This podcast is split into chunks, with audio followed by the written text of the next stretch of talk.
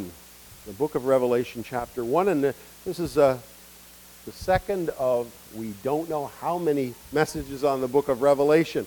But this morning we're going to look at the greeting to the seven churches. So let's read our text there, verse 4 down to verse 8. John to the seven churches that are in Asia, grace to you and peace from him who is, and who was, and who is to come and from the seven spirits who are before his throne, and from Jesus Christ, the faithful witness, the firstborn of the dead, and the ruler of, of kings on earth. To him who loves us and has freed us from our sins by his blood, and made us a kingdom, priests to his God and Father, to him be glory and dominion forever and ever. Amen. Behold, he is coming with the clouds and every eye will see him, even those who pierced him, and all the tribes of the earth will wail on account of him. Even so, Amen. I am the Alpha and the Omega, says the Lord God, who is, and who was, and who is to come, the Almighty. We uh, began looking at this book last uh, uh, week and uh, just outlining uh, some of the unique characteristics of this book. And it's really seen in that first word, the revelation or the apocalypse of Jesus Christ. And we, uh, we explored a little bit about apocalyptic literature, the significance of images that seek to tell a story, much like uh, in a modern day example, The Lord of the Rings or C.S. Lewis, The Chronicles of Narnia, and things like that. Uh, using pictures to convey uh, a, a, a, historical reality. And C.S. Lewis, of course, uh, was uh, uh, re- conveying a historical reality. And much like Tolkien was doing in The Lord of the Rings, he was, he was reflecting the events of his day through the stories that he was telling. And they both did that through those powerful, sometimes frightening images that they used. And uh, in the book of Revelation, John, in this vision, is given an, an, unveiling of Jesus and the kingdom of God and the, the future of the things that would take place through uh, a series of images. And, and also, along with the, the idea of apocalyptic literature is the significance of numbers, as we saw. Uh, numbers like 10 and 1,000 and 7, all which traditionally to the, in the Jewish mind carried the idea of completion and perfection. And uh, we uh, see that here in the greeting of John to the seven churches that are in Asia. So we're going to see a lot of the use of that number seven and ten and uh, a thousand and things like that to convey, to tell, uh, create an impression in our minds. And so in this greeting, we see first off in verse 4 the, uh, the recipients of this book or of this vision. Um, we touched on it a little bit last week in the introduction, talking about who these churches uh, were. The seven churches uh, that he addresses here are just that seven churches. Now, there were more than seven churches in that area. But John is using seven as, again, a perfect number. He's taking these seven churches as uh, emblematic of all churches in that time and in all times, down through the ages, even up till the present day. So that the message to these churches has a lot to say to us today. So it's the message of Jesus to our church. And so, but these churches are representative that the issues that were going on in each one of these churches is representative of, representative of the troubles and the challenges that all churches face in different places at different times. It's also, it also kind of forms a kind of a loop as well. uh, when we talk about these churches. In, in addressing the churches, from Ephesus to Laodicea, it kind of starts in Ephesus and goes up around each one of the churches and comes back down around in a kind of a loop. So that is an easy way of remembering it as well. But uh, that makes the address then very realistic for us, very practical for us. Because if it, if it wasn't just those seven churches, but brought in all of the churches, not just the churches in Asia Minor, but all churches everywhere who would read this, it also brings in all churches in all times. So we can, ex- uh, through the number seven, we, as we see it as a perfect number, we can expand that picture in many directions in terms of space and time. And so when we hear John addressing the seven churches or Jesus addressing the seven churches, we are able to uh, uh, hear those words ourselves. Just as specific New Testament letters were written to, say, Titus or Timothy. Uh, ultimately, ultimately, we know that it, it, didn't just terminate with them. It was meant, these letters were be, meant to be read in all of the churches, and that all the people were to learn and to grow by that. And so that's the first thing that we want to see. We want to see who were the recipients. And then we see the greeting proper. He says, Grace to you and peace from him who is and who was and is to come, and from the seven spirits who are before his throne, and from Je- Jesus Christ, the faithful witness, the firstborn of the dead, and the rulers of the kings of the earth.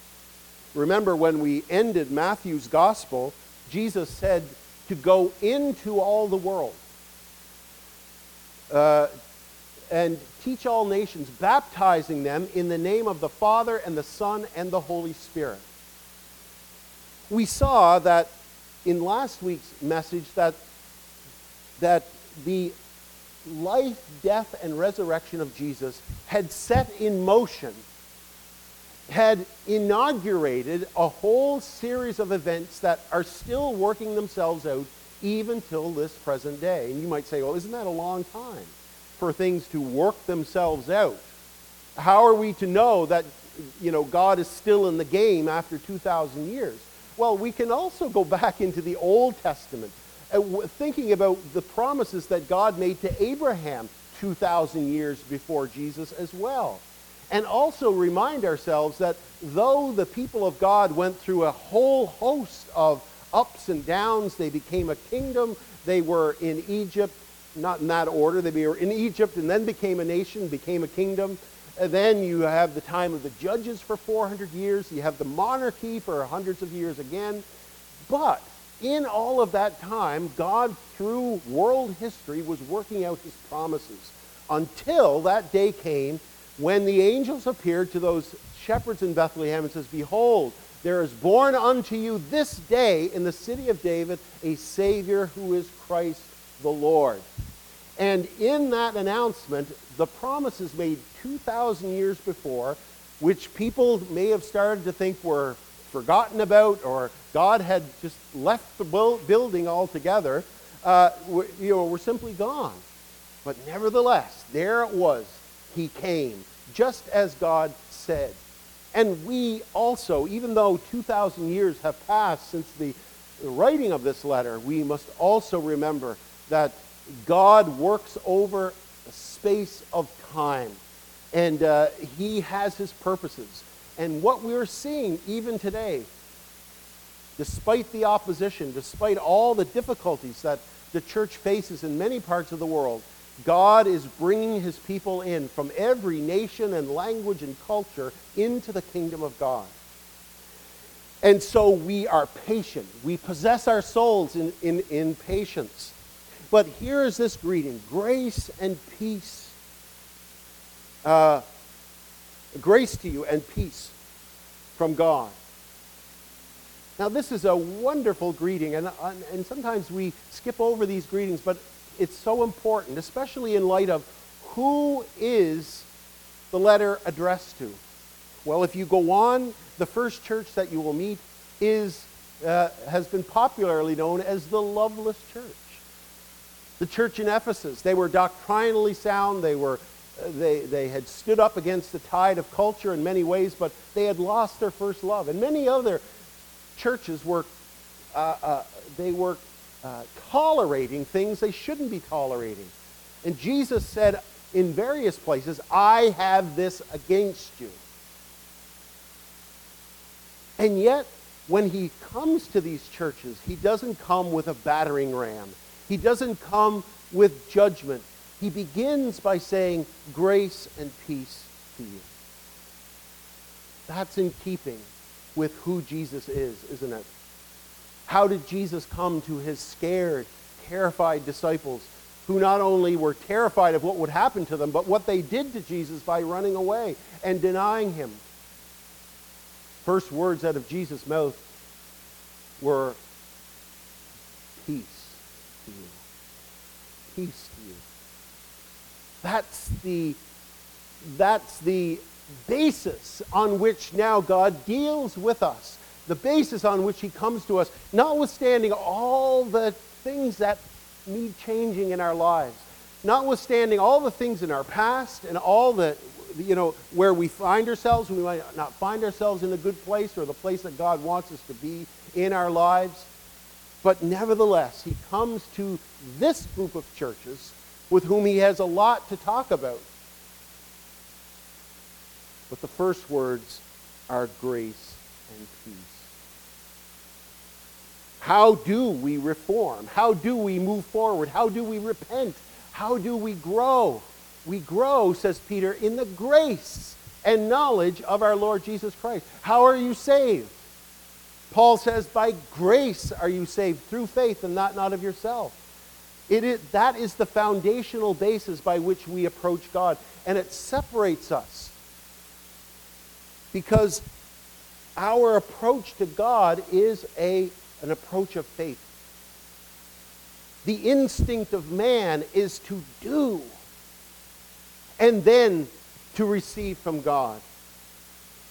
But the biblical approach is to receive, to understand what He has done on our behalf, and in that to rest, and from that to grow and to repent. Now, Jesus had a, a, a you know, some significant things to say to the churches that, uh, where they had fallen, where they had fallen into grave error and condoning things that they shouldn't condone, but nevertheless, how were they going to come back from that? How are they going to move forward?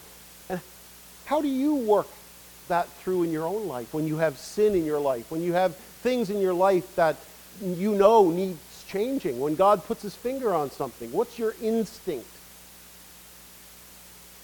Grace to you. Grace to you. That's Jesus.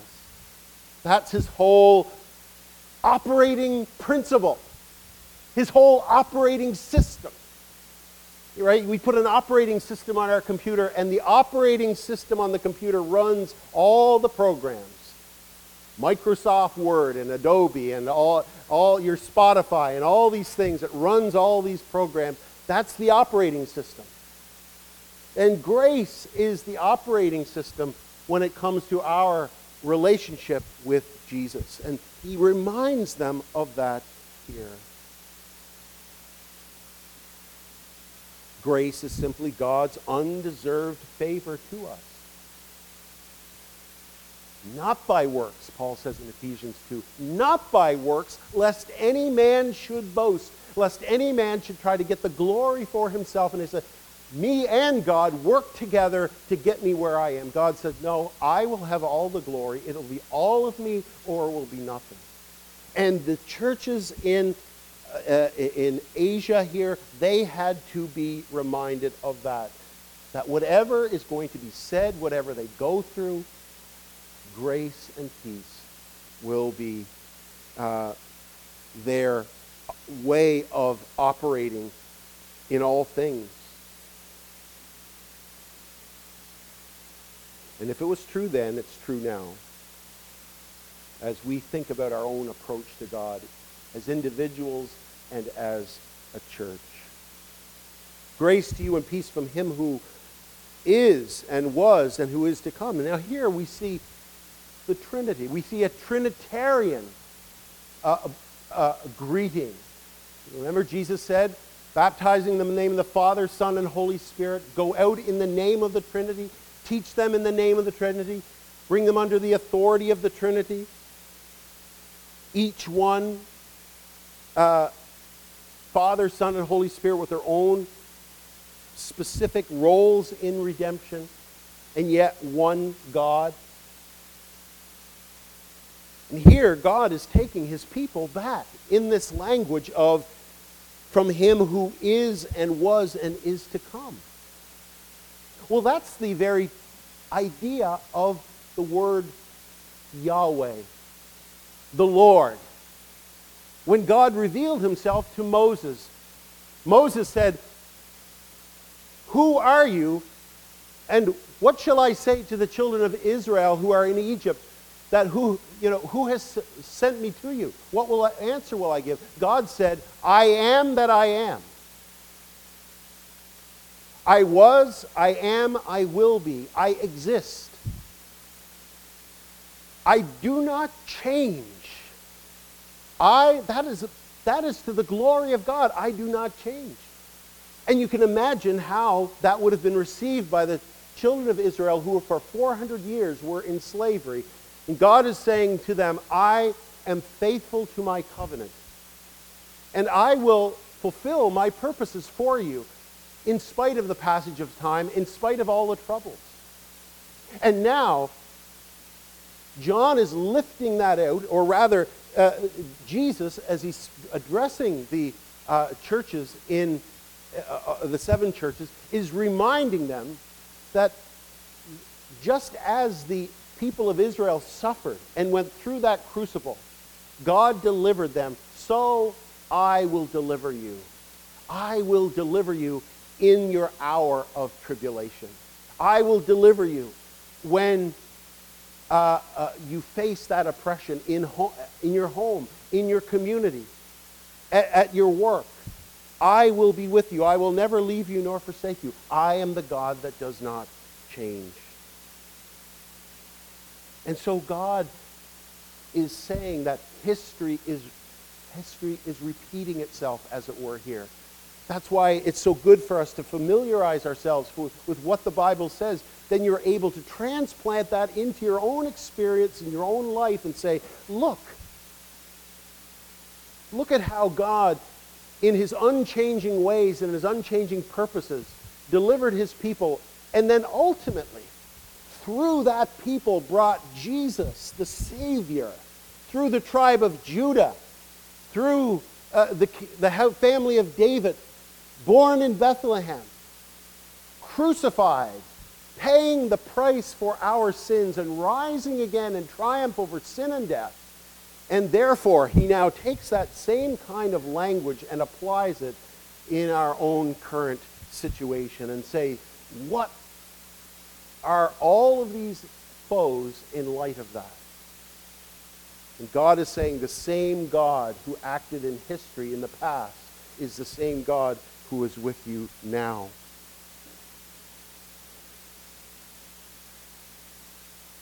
And, he says, from the seven spirits who are before his throne. What are we to make of these words? The seven spirits. Does God have seven spirits? I thought that God was three in one. Again, we come back to that word seven, the seven churches. Perfect representation of all the churches in all ages. Well, we take that same idea and we apply it here. We know from reading Scripture that God, the Holy Spirit, is not seven different spirits, that God is not seven but again, he is getting across to us this idea of perfection and wholeness and completeness. He is again le- uh, leaning heavily upon the Old Testament scriptures, this time in Isaiah. Look at what it says in chapter 11.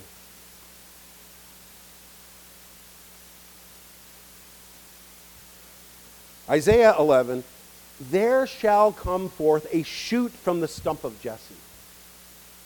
Eight centuries before, he's saying this. From the branch of his root shall, and a branch from his root shall bear fruit. Now that's Jesus. He is the one that will come from the house of David, from his physical body. And the Spirit of the Lord. Notice uppercase, Spirit of the Lord shall rest upon him. The Spirit of wisdom and understanding, the Spirit of counsel and might, the Spirit of knowledge and the fear of the Lord. What is he saying there? Is there a separate spirit of knowledge and power and separate spirit of all? These? No. He's saying the Holy Spirit who will come upon Jesus will give Jesus all of these things. It's again describing the Spirit of God in the perfection of who he is. He's saying to the churches, the perfect Holy Spirit of God in all his fullness, in all his operations to convict and to strengthen and enlighten will be yours. Whether you're thrown in prison and you have to endure, or you're simply sitting at your kitchen table in the morning reading the Word of God. The Holy Spirit in his fullness is, has been given to the church. And so we see uh, even in our, our uh, in our bulletin this morning, Jerry Bridges gives a wonderful illustration of the daily work of the Holy Spirit in our lives and challenges us about how are we actually leaning on the Spirit. He says, Do we really believe we are dependent on the Holy Spirit to enlighten our understanding? Do we really believe that? Do we cherish the Spirit, the Spirit's work and His fullness in our lives? Are we careful about not grieving the Holy Spirit? Or do we depend on our own intellectual ability in the study of Scripture? I suspect that many of us, while giving lip service to dependence on the Spirit, actually depend on our own intellect. The seven spirits who are before the throne of God spirit of power, wisdom. We need these things every day. So, what John is doing is saying all these things are yours from God the Holy Spirit. And You are about to suffer. You are about to go through a crucible. You may say, well, I have not endured any of those things. Well, some of us, to some degree, in one degree or another, have in some form or another in this life. And there, are, like I said last week, we are not in the majority when it comes to the Christian church. Most of the Christian church is living in societies where they are oppressed for their faith, and this becomes routine for them. And you can imagine what words like this might mean to them. And from Jesus Christ, the faithful witness and the firstborn of the dead, the rulers of the kings of the earth. Jesus is the faithful witness an interesting way of describing Jesus. He is faithful. He is faithful in letting us know who God is. John says in his gospel that the Son who is in the bosom of the Father has made him known, has borne him witness. He's really shown us what God is really like. He is the faithful witness. And no matter, in other words, no matter what it cost Jesus in through his sufferings, he bore witness to who the Father was, especially on the cross. So when you see Jesus hanging there, you say, look at how holy God is. Jesus was witnessing to the character of God there. Look at how holy he is. And he was also saying through that same act, look at how loving and gracious God is. Never were the characteristics of God so gloriously displayed to the human race as those few hours that Jesus hung on the cross. And that's why we make much of the cross. That's why it has to be central every time we come together as believers in this church. And why Paul said, May I, de- I desire to know nothing among you except Jesus Christ and Him crucified, because out of that, a whole multitude of glory, God's glory, flows out. Jesus is the faithful witness. He witnesses to us through his, his amazing obedience. All the things that God intends to do. How many times have we read in the Gospel of Matthew where Jesus says, Let it be so that the Scripture might be fulfilled? That the Scripture might be fulfilled. He is the faithful witness. He, he, not just way back then, not just in the book of Revelation or in the Gospels, but here he meets with us every Sunday and he is speaking to every one of us by his Spirit and he's witnessing to the truth. I'm just an ambassador, I'm just a mouthpiece for the, the true witness, Jesus Christ, who implores you to believe the testimony and not keep walking out through that door saying maybe another day, maybe another month, or maybe another year. Do you know what you're doing when you leave in unbelief? When you come in and out and in and out in unbelief and say, this is not for me, this is for someone else. No, friends. Jesus is the faithful witness. And there's no middle ground for us to say, I'm not here or there, I'm in the middle. No. We either believe him or we don't believe him. John says in his first epistle, we have made him a liar if we have not believed the testimony that he has given about his son, that he is the Savior of sinners. And by extension, to believe what Jesus makes known about God the Father. And so Jesus prepares us. He's here in this book to prepare us for the things that have happened, the things that are happening, and the things that will happen. And we dare not find ourselves trusting in our own intellect, our own ability, our own goodness, but to do the right thing, to do the wise thing, to do the urgent thing, and that is to come now and find yourself in this God safe and secure from all the things that he will then unfold upon the world.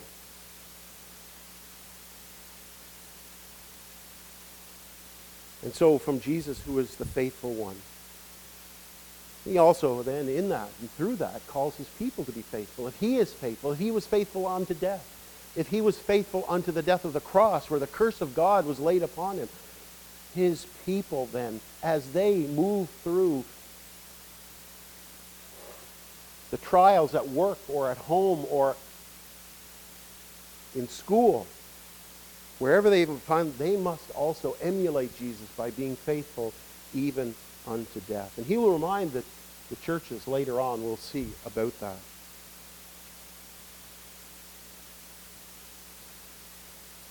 And so he is God's faithful witness. He goes on, he says, He is the firstborn from the dead and the rulers of the kings of the earth. He's the firstborn from the dead. That means that if Jesus is the head, he is the head of the church, his body. We are the body of Christ. If the head rises, if the head lives, the body will live. That's why he's called the first fruits. The first fruits were the, the, the crops in Old, Old Testament that were brought before God as a token of all that would come in behind. And as these churches face their challenges, face the suffering and indignities of living in a sinful world, they must know that Jesus has overcome sin and death. Where else are you going to hear that? Who else in world history has ever said, I have overcome sin and death? I am the resurrection and the life. And whoever, it's one thing to say it, but how do you back that up then? He backs it up by the historical reality of his rising from the dead, of it being proven by so many people, and then the Old Testament scriptures in so many places reinforcing that. So Jesus died according to the scriptures. He was buried and he was raised again according to the scriptures, and then seen by over 500 people at one time, many of whom are still alive. That gives us overwhelming assurance of what he claims here that he is indeed the firstborn of the dead. And he, uh, uh, he is the ruler of the kings of the, on, the, on earth. The Father, because he submitted unto death, the Father has placed all power and glory into his hands. He goes on to expand on that. To him who loves us. A glorious mixture of the character of God here. The power of his rule, and yet the tenderness of his love. To him who not loved us, but loves us. It's in the present. What is that saying to these churches who he's, he's getting ready to talk to them? He's laying the groundwork. He's got a case against them. They, they've, they've really got to get their act together. But grace and peace, love, they're all there. All those ingredients he comes at them with very at the very beginning. He who loves us. He's a living Savior. He's a living King. His love is a present love. And how does he demonstrate that? He has freed us. This is something in the past. His love is not in the past, but that which he did is in the past. He has freed us from our sins by his blood. People define God's love by, oh, did I get that job? Or did I get that promotion? Well, I guess where is God? I've got this trouble in my life, this, this, that, and, and we put question marks over the love of God every new thing that comes along.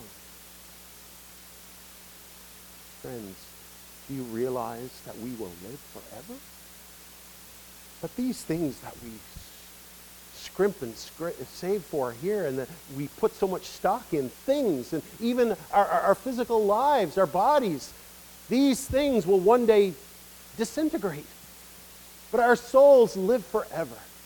And it's there where Jesus paid the ultimate price. And it's there where he showed his greatest love for us. Herein is love, John says. Not that we loved God, but that God loved us and what? Gave his son as the propitiation for our sins. The sacrifice for our sins, the one who bore God, the wrath of God. That's where God's love is ultimately manifest. And that's why you will find believers in and across the world, as we often read about in our prayer notes, who are willing to say, Prison, I will endure it. Death, loss, want, I will endure it. Why? Why would you do such a foolish thing? Because I know that if they take my life, I will be in the presence of Jesus, my Savior, and I will live in his eternal kingdom of love forever and ever. The body they may kill, God's truth abideth still, said Luther. This is how God greets his people. This is how he, he comes to us and lays the foundation for the things that he must say to us and the things that he will do through us. He says at the end, I am Alpha and the Omega, says the Lord God, who was and is and who is to come, the Almighty. Again, going back to much like we read at the first Him who was and is and is to come. Alpha was the first letter in the Greek alphabet, and Omega was the last letter in the Greek, Greek alphabet. And God is basically saying, I am the God of all time and creation, and I am the God who sovereignly sees everything to its intended end.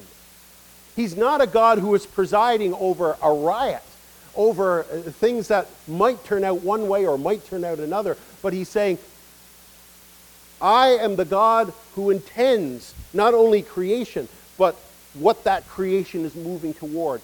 I am the God that works in history to bring history to its ultimate end, and that is the glorification of man. I am Alpha and Omega. One commentator says that in the terrible days in which he was writing, John stayed his heart. He kept his heart on the changelessness of God. Those are just the things that God is.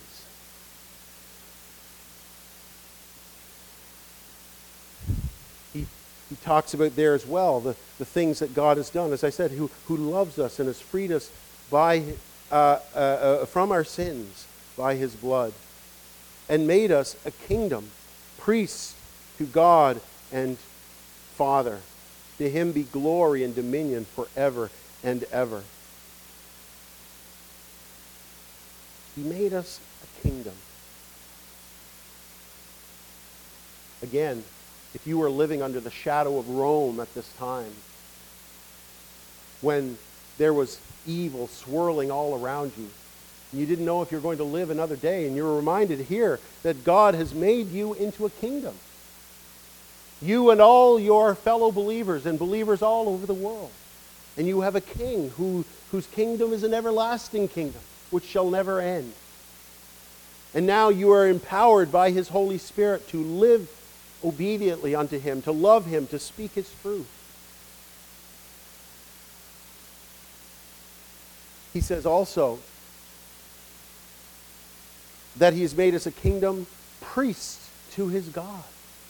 He's, again, drawing heavily from the Old Testament here by uh, imagining our, us going back and seeing the Levites going in and out of the temple with lambs and bulls and goats and different sacrifices, uh, uh, interceding for the people because of their sins.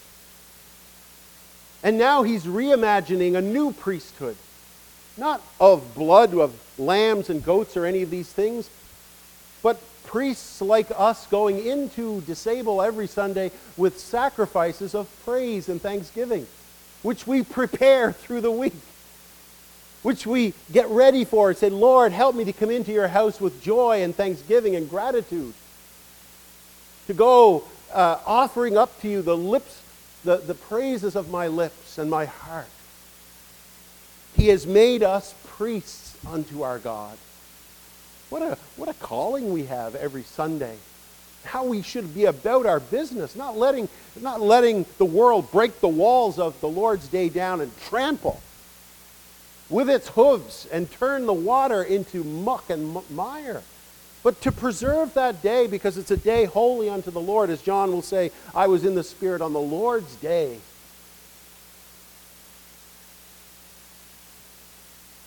The day, it's not the, the Lord's hour. We're priests unto God. We have a high calling in this world. Not only to praise God, but just like the Old Testament priests did, they interceded for the world that was around them. That's what the priests did. They not only spoke to God for men, they spoke to men for God. But they interceded for those around them. And that's our calling as well as priests unto God. We, we go to God in prayer about the salvation of our neighbors and our friends, that the Holy Spirit would open up their heart, that God would forgive their sins, and bring them into his kingdom, that they might know his love and his grace as well. What a high calling we have, as uh, uh, uh, he outlines here. And this is just the greeting. This is just hello.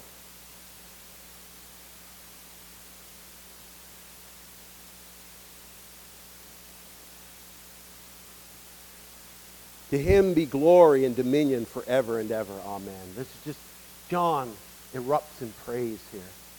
To him be glory and dominion forever and ever. He has done all of this. He is, he is the creator of the universe, and yet he freed us from our sins by his blood. Is there anything else that John could say in that but to him be glory and dominion forever and ever? Amen. Where else do you go but to praise and to worship? Where else can we go but to fall in faith at the feet of Jesus in praise and worship this morning? To him be glory. I hope that that's, that's what you feel when you come to church, when you hear the gospel, whether it's here or hearing the gospel in, in other forums. You ever feel like that? Does it ever over, overcome you? To him be glory.